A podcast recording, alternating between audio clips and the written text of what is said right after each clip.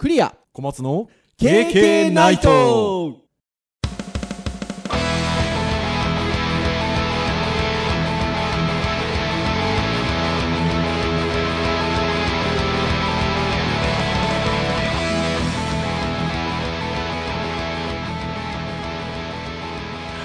はい、はい。ということで始まりましたよ。始まりましたね。KK ナイト、はい。2回目。2回目でございます。はい、えー、クリアでございます。はいえー、小松です。は い配信されましたね。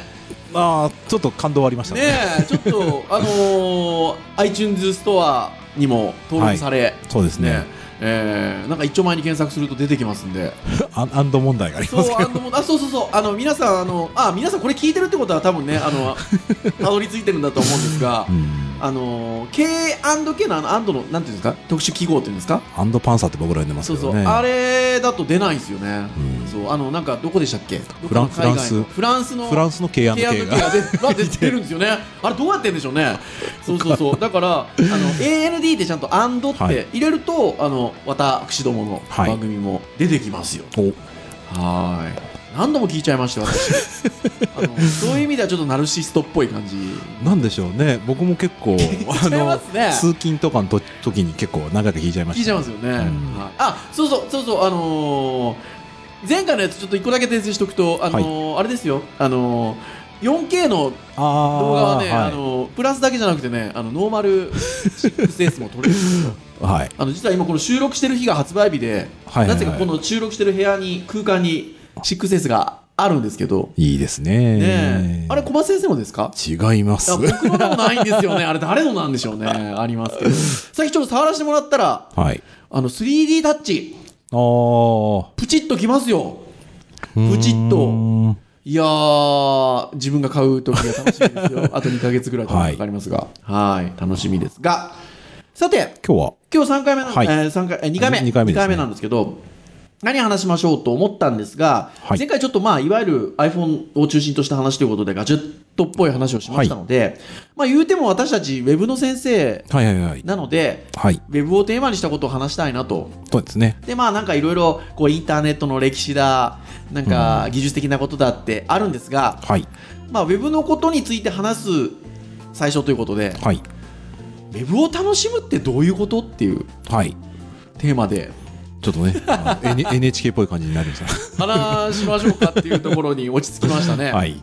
えーなんですが、あのーそもそも僕らってあの生まれた時からウェブがある人たちじゃないじゃないですか。年代的にそうですね。今の若い、はい。デジデジタルネイティブなんて言われてる人たちはもう生そうですね。まれてはい。ね、ある人たちなので、まあ、前回の放送でも言ったかもしれませんが大体ウェブ業界って1995年ぐらいから Windows95 が出てきたりとか。うちの学生の年代ですね。ね、そ の。ぐらいからウェブ業界ってなってきてるので、まあ、20, うーん。20年前、20年ぐらい、はい。20年前ぐらいですよ、はい。だからあの途中に私たちこう私たち40代ですから あの、まあ生活をしている途中にウェブというものが登場してきたんですけど社会人になりたてぐらいの頃ですかね。そうですね。あのーで僕はですよはい。だからもともと大学を卒業してウェブの仕事を最初してなかったんですよねああ、そうはい。なんですけど、あのーウェブの勉強してウェブデザイナーに途中で金なるかどうかわかんないですけど 華麗な転身転身したわけですよ。はい。そうでで、まあ、ウェブを楽しむっていうことでいうと、はい僕なんでウェブをやろう、まあ、勉強しようと思ってウェブデザイナーとかウェブの仕事にしようかとはい。思ったかっていうと、はい。あのーなんか個人が発信できる楽しさが非常にまあ、世界に向けてま。そうそうそうはいそうそう、なんかそれまでのメディアってこう免許が行ったりしてたじゃないですか、まあまあ、テレビテレビラジオもそうですし、まあメディアとしてはそうですね、テレビにせよ雑誌にせよやっぱり敷居が高いですよね。まあそうですよねっていうのありましたけどなんかウェブはどうやらパソコン持ってりゃうん。作れるらしいみたいなうん。とこがあったりとかあとはあれですよあのインタラクティブああ。はいはいは双方向性い。いいなんか授業でよくしゃ喋ってましたよ。そうでしょ？でもなんか ウェブの特徴インターネットの特徴は双方向性だインタラクティブだみたいなこと言われてませんでした？言ってました、うん。言われてましたし言ってましたね。だけどあのーなんかやっぱそこが楽しくてですね。うーん。なんかこれまでのメディアとかっていうのは情一方方向的になんか情報発信したのがあー。何？みたいな。なんかよくこっちから発信したら向こうからちゃんとあれがあるじゃないですかみたいな。なんかねよく言うのはテレビはもうプッシュ型コンテンツでネットはプル型コンテンツなんて言ったりしますよねそうですね。だからそういうのに惹かれてですよ、うん。あの別のジャンルのお仕事をしてたんですけどまあコンピューターとも全く関係ない仕事をしてたんですがウェブを勉強しようと思ったんですよ。ふんふんふん。楽しいなでしたよ。それではあれあれですね。その前職で、はい。えーまあ、触る機会があったわけですあよね。そうそうそう。そうなんです。あのまああの僕学生にはよく話してるんですけど僕もともと流通業のお仕事をしてまして、まあえー、と私九州の出身なんですけど九州の一番大手の、うん。えっと流通業の会社で、えー、と大型スーパーとかあとはデパートもあやってるようなはいなんか会社さんだったんですけど。魚もろしたというあそう魚もおろしてたんですけど入社した時はね。そうしたんですけどそうあのー途中でちょっと人事部に移動させられまし 移動させられましてって言うとあれですけど、はい。まあ基本的に物売ったりお客さんと話するの好きだったので、うん。えー人事部かよって思ったんですけど、はい。えー人事部に行ったら会社のウェブサイトがあったですよ。うんうんうんうん。そうそう。で、あのー自分が学生の頃はまだあんまり文系の学部学科だったので、あのーコンピューター使うってことはあんまなかったんですよね、うん。就職活動でもなかったんですよ。これがなんか会社入って数年経ったら、なんかウェホームページなるものがあって。早いですねでもねその時代にしてあでもそうかはもしれないですね。確かにね。であってでさっき言った感じですよ。で僕あの人事部に移動したのがその新卒の担当やってくれっていうことで人事部に移動したので、うん。それこそこう学生さんのエントリーとかみたいなのがあったんですけど僕らのことをはがき書いてたでしょてた。書いて100枚た200枚300枚とか。か今日実はこの部屋の中に若者が一人いるんですけどあのそのそいその子なんですよ。シックセンスまあいいけど。はいはね多分考えられないと思うんですけどはがき書いてましたよね。はがき書いてまそうした。そうそうがですよ。あの自分が今度人事部の立場に行ったらもうホームページがあってですね。で今みたいにまだプログラムとかを導入されてなかったんでとあの送られてきたものを自動的にデータベース化してみたいなことはなかったんですけどはい。こっちでうん。あのプリントアウトして仕分けしたりしてたんですけど。ああはいはい。ありがちですけどですねあの受け取ってこっちからまたっていうこのこのインタラクティブ性がですねなあ面白いみたいな。まあ今までないない。メディアですね。楽しい。うん。でですよ。あのじゃあインターネットっていうものをちょっと触ってみっかと思って触り始めるとですね、まあ、何が楽しかったってまあパソコン通信時代でいうところの会議室？ああはい、B、BBS BBS はあは。あそうあとはえっ、とまあインターネットになってくるとそれ掲示板とか、うん。えっとあとはえっ、とチャット。はい。ICQ とかやってましたね。あそうそうそう。もうそうだしえっとウェブでチャットやってましたよね。まあチャット専用のツールもありましうたけど、そうですね。そう。リガー。もう超リロードしてましたね。そうそうそうそうそう。ガーも楽しくてですね。何このウェブっていう道具みたいな。うん。面白いみたいな楽しさが最初ありましたよ。まあねそこにいない相手と喋るとってなかなかこうないんですよ。うんなかったですよね。面と向かって人にあ会って喋ってないけどコミュニケーション取れてるっていうそう。ドキドキ感ありましたね。そう。だからそう考えるとその15年前とかもう今と変わんないなと思うんですけどうん。アップルの例えば発表会とかはい。あってたりとかあの当時はあのあれですよイベントやってましたよね。 Macworld Expo。Macworld Expo。でそうするとそこで発表新製品とか発表されてたじゃないですか。しましたね。あの iMac とかは日本ねマック,、うん。 Macworld Expo 東京で発表されましたけど、とそれの話題で盛り上がるわけですよ。うん。チャットとか BBS で、ああそうですね。そうだから道具は変われ今も変わってないなっていう感じはするんですけど。ああそうですね。そうでもそういうのがそれまでなかったんで。うーん。うわー楽しいウェブ楽しいなってまあまあそういう意味だとその共感するツールが今までに比べると拡大した感じですねね。えですよね。あったと思うんですけど小松先生どういうところにウェブの楽しさ最初感じてました？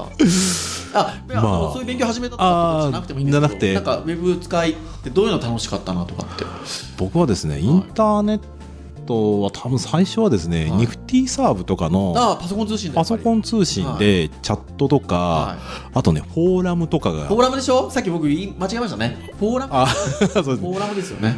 でなんかそのフォーラムの中でその自分の趣味のこと話したりとか、はなんかねもうねなんつうの？あのー大富豪とかこうトランプゲームとかを本当にこう記号だけのマークのやつであのやってたんですか？あるんですよ。そういうのがあって。あ知らないもう今となってはなんであんな見づらいインターフェースでトランプやってたんだろうとか思うんですけどへえ。そういうのを夜な夜なやって課金めっちゃかかってたっていう。はいはいはいはいはい。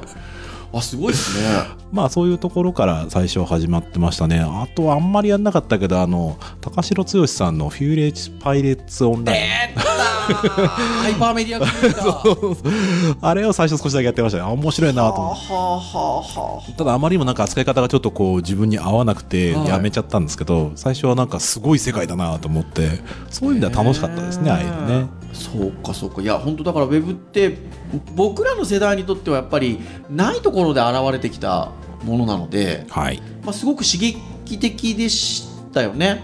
そうですねもうね。で使い古された言い方ですけどインターネットって世界中に広がってるネットワークなので、はい。まあ、海外の人ともやり取りができたりとかっていうのはこれまでなかったので、まあねけあっても結局んなんでしょう。えっ、と無線とかねそうそうそうね。長距離無線ぐらいですもんね。無線こそそれこそ免許いりますしね。いますね。だからまあそういうなんか難しさがありましたけどそれなかったのでうん。非常に入りやすかったですしなんかそうやってるうちにだんだんその、まあ、勉強もしましたしウェブ作るようになったりとか、うん。あの僕はやってませんでしたけどなんか自負アニメ職人がいたりとか周り。いにました。ね。はい。いましたいました。であの僕もともと大学時代からバンド活動やってたのでまあ音楽もだからそれに合わせてデジタル的なことになってってたわけですよ。はいはいはいはいはい。とするとなんかそういうのも発信できるような感じも今みたいなね手軽な感じじゃなかったですけど。そうですね。ね。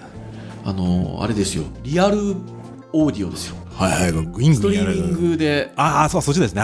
リアルプレイヤはいはいはい。ーですよ、そう。今今はあんまり聞かないですけそうどねだから音はまあちょっとネットが回線当時遅かったのではい。落としたりする必要ありましたけどでもそれなんか自分たちで作った音楽をネットで発信できたりとか。やってましたね。もうね今ね聞いてもねもう分かんないだろうな。スマイルとかね触とああそうかそうそうそうわかんないだろうな。わ俺その単語久しぶりに聞いた。そうですよ。そうそうそうそう。っていう、ね。まあママークアップランゲージがあったたんっんですすよね。そうそうそう。だからそういうのでだからいろんな人がいろんなものを自分たちで作って自分たちで発信してみたいなのをやってて今みたいにネットの世界が世知辛くなかったので なんかほら優しかったまたバカなことやってみたいなうん。とか、今なんかねまあ今は結局昔はかなりそのニッチな世界ではい。ニッチな人たちがこう集まるっていうまあ一般的な伝え方ではなかったので、はい。今はもうね普通にスマートフォンでみんな誰も彼も良くも悪くも共感できてしまう世界なので。本当そうですね。で僕ら僕らとしては。こう作り手になったんですけど、はい。まあ使い手から作り手になったんですけど、作り手としての楽しみってどどどうですか？あああのーなんでしょうね。あのー工芸品とか、そういうそのまあね漫画描く人とかみたいにその技術が先にやっぱり身に伴わないとはい。アウトプットできないものがやっぱり当たり前だったはい。時に、はい。まあ割とそのウェブサイト制作とかって世に出すのにまあそうなんだろう1年ぐらいしか勉強していないにもかかわらず、はい。その自分が作ったものが世に出るっていうのは、うん。まあ、そういう意味ではすごい刺激的な面白さがありましたね。はいどうですか？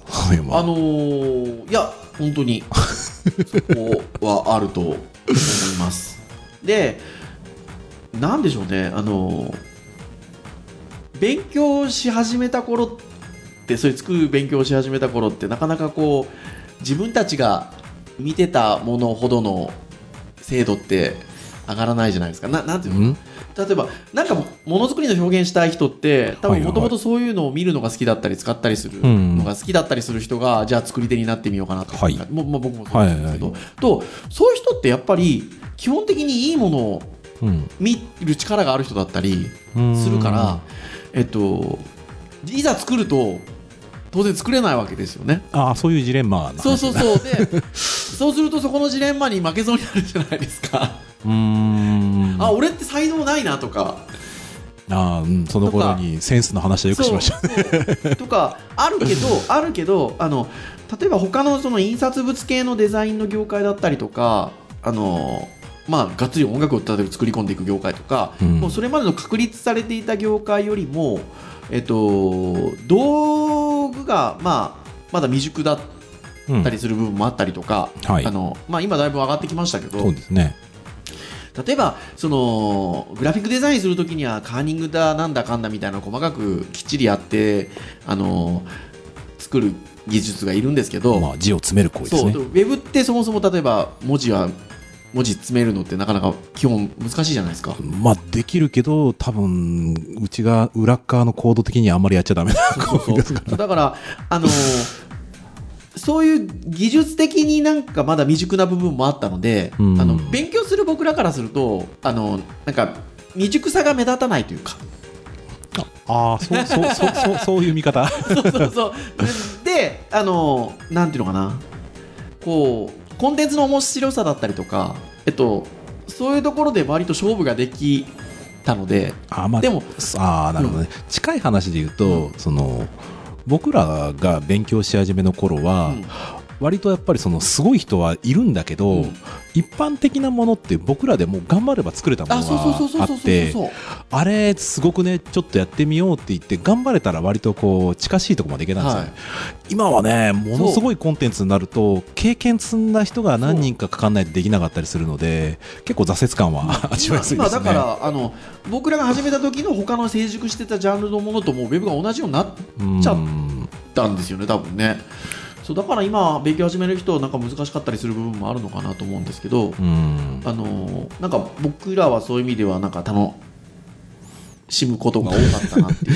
まあ時代時代的には作るってそうですね。いう意味でも楽はいしむことが多かった、勉強はしやすかった気がしますね。あのでもねさっきの話で言うと実はとはいえ本当はコンテンツが大事なんですよね。あの結まあまあ局スキルが上がっても、そうですねはいそう。そうそうそうそうそう。だからあのそこの部分で割とあの勝負ができたりとか面白いことを考えるっていうことが純粋に楽しめたっていうのが僕らの時代は良かったのかなっていうふうに思ったりするんですよね。うんまあまあでもそうですねやっぱりその自分たちがやり始めた時もあるけど教え始めてからやっぱり感じたのはその社会人相手に教えてるとみんな経歴がバラバラで、はいでもそれぞれに強みがあって、はいあなんかこういう営業やってる人はこういうところうまいなとはいかもともと絵描いてる人はやっぱりもともとやっぱグラフィックデザインすぐにできるし。ね、もう経験あるウェブデザイナーよりもすごい綺麗なのを作っちゃったりとか、そうですね。あったりしたので、やっぱ本当にこう、その人の仕事はそのままなんかプラスで生きてくるみたいなのはすごい感じますよね。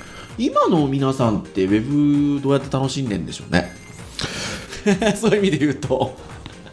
どうでしょうね、僕。コミュニケーションなんですかね？あまあそのあの BBS だだ、えっと、フォーラムだ、えっと、チャットだっていうのももちろんコミュニケーションなんですけどうん。いわゆるソーシャル？多分ね、ひあの世代にもよると思いますけど、はい。今の子たちは僕が感じるに、すでにそこにあるものなので、はい。面白さとかうんぬんとかっていうのは、インターネット、ウェブじゃない気はしてますよね。はあくまでもそこにあるものをただ使ってるので、インターネットとかウェブが面白いっていう発想にはならないんじゃないかな。あなるほどね いや、わかんないですよ。いやそうなののかもしれないですよね、まあ、あのそれでもやっぱりその作り手と父だったりウェブの世界面白いって言ってねうちの学校に来てくれる子もいるのでただなんか僕らがなんか勉強した頃のそのなんだろうな刺激ある世界と比べるとやっぱその動機の部分ってなんか一般化しちゃった感はちょっとしますかね。はいはいはいはいはい。そっか。いやほら楽しい先生なんで はい。なんかそのウェブの楽しさとかそうですね。伝えていきたいところもありますし、まあ、逆に皆さんどういうふうに楽しんでるのかなっていうのもあったりはするんですけど。だから僕らの時代はこうだったからお前らこういうふうに楽しめっていうのは僕はちょっと違そううと違いますもん思うねねそうそうだから時代が違うので面白さはやっぱそこにあるんだけどうんただ僕らとは違うものを僕らは傷がつかせなきゃいけないっていうなんかなんか変な話。でもあのこれ別にあれですよ。えっと他のジャンルの人をなんかこうディスってるわけじゃないですよ、はあはあ。ディスってるわけじゃないんですけどなんかウェブって割とその常に新しいものがあったりとか、うん。いろいろするじゃないですか。しますね。あのーまあ、常にベータ版みたいな話もありますけど、はいあのそういう世界でずっともう20年弱というか僕ら来てるのではい。あのマインドがそういうところはありません？性格が。性格。あというのはだから、えっと、僕らはこういう使い方してきたけど、えっと、若い人たちはこういうそういう使い方じゃないだろうから、うんうん。押し付けられないっていう今発言をしてるありますねじゃないですか。あの他のジャンルだとそういう頭にならない人たちも。あなんていうかこーのジャンルはこういうことなんだからお前らこうしろみたいな。どうでしょうね。やっぱなんかね、ウェブってなんかそういうウェブの世界で働いてる人とかこういう教えてる人って割とマインドが新しいものを割とこうすんんなり取り入れたりとかあのする性格な人が多い気がするんですよ僕。うん多分ね移り変わりのスピードだと思うんですよね、あの僕のがやっぱり大学の先生やっててそのやっぱちょっと不安になる時っていうのは、やっぱり経験が裏付けることはすごく話してて自信持って喋れるしあの学生にも答えるのにもその自分でいい答えを出せる自信はあるんですけど、はい。やっぱね最近のことになってやっぱり勉強がやっぱりこう少ないものになると、はい。経験に裏打ちできないので、はい。でも昔これ別にそのジャンルとか先生によって違うと思うんですけどやっぱりその長い時間かけて大学特に大学の先生なんか多くやっぱり長い時間かけて学問されてたものがやっぱりその長い時間使えるというか、はい。学生にとって長く伝えていけるそのはい。基本変わらないもの、はい。まあ、それはそれでその良さがあるとはい。思うんですけど、はい。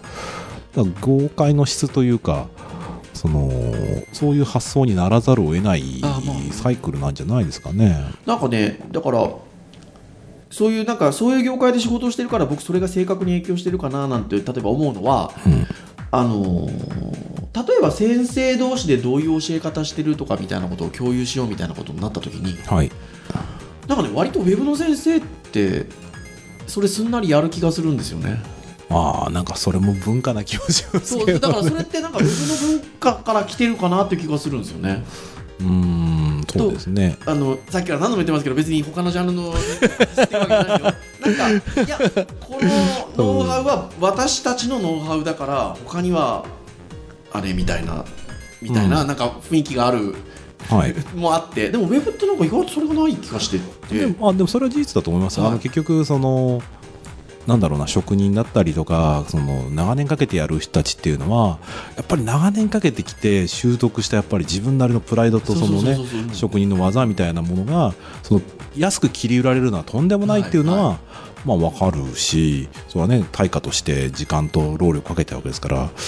で僕らの場合はもちろんそれも大事なんだけど、まあ、それをするよりもなんかシェアしてその自分のやり方は自分のやり方でこうです。皆さん役に立ててください。っていうその潮流が他に自分に返ってくるのを知ってるので、うん。むしろもしくはそのそこにこう伝えること自身が自分に全部跳ね返って自分の身になっちゃうので、はいはいはい。割とそういうなんですかねあの損得で言えば別にウェブ業界の人はすごくこう 成人君子たるところで そのお公にしてるというよりかはまあやっぱりみんなのことになることが自分のためになりやすいうん内容なんじゃないですかそうですねうんだからなんかそういう文化ってそういうところにまでちゃんとちゃんとじゃないな、えっとそういうところにまで波及するんだなと思ってうーん思ってますよ。はい。何の話でしたっけ？ウェブを楽しむってどういうことっていう話でしたよ。はい。ということなんあですが。そんなとこですかねあ。そうですねはい。ちょっとだからまあ最終的にオチがついたのかどうか。なので、まああのーこのポッドキャストはあのまあウェブの先生2人でやってるってこともありますので、はいウェブに関しての話ってやっていこうかなと思うんですけど、はいあのーそういう意味で言うとなんかさっきねあの今の若い人たちって何が楽しくってやってるんでしょうねなんていうことをちょっと言ってみたりもしましたけどはいそういうのもなんか探っていけるといいですよね。ああまあもうそうです。それはね。聞きたいそうそうそうそうそう。なんか聞けるといいかなとも思いますしうん。あのーうん。あのそういう話もできていければなとそうですね。思ったりしますよ。呼びましょう呼びましょう。読みましょうかね。読みましょうかね。はい。えーというところで、はい。以上にしたいんですはい。が、はい。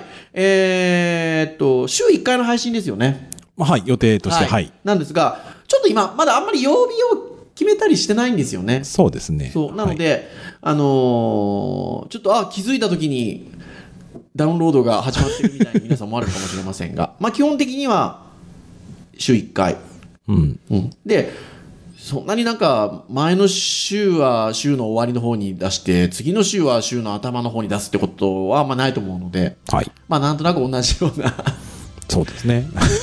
週に出ることになるかなと思いますが、えーはい。楽しんでお聞かせいただければと思います。はい、あの聞いていただければと思います。はい。あとは、えっと、Facebook ページはい。ありますので、えっと、こちらは多分ね、検索で K&K ナイトって検索すれば、おそらく、えっと、出てくると思いますので、はい。そちらで、なんかコメントとかね、いただいても、そうですね。まああとはその podcast.kk-k.net の、まあ、ブログでもまあ一応コメントは書けますので。あ、そう、サイトがあるんですよ、配信サイト。もうねもうワードプレステンプレートを出したばっかりですけどね。そのうちね変えたいですけ今あの小どね松先生がアドレスを言っていただいたんですけどこれがねまたね短いアドレスが取れたという短いアドレスまあ、まあがちょっとなんかそんな話も今後できればいいかなと思いますが非常にコンパクトなアドレスが取れましたのではい。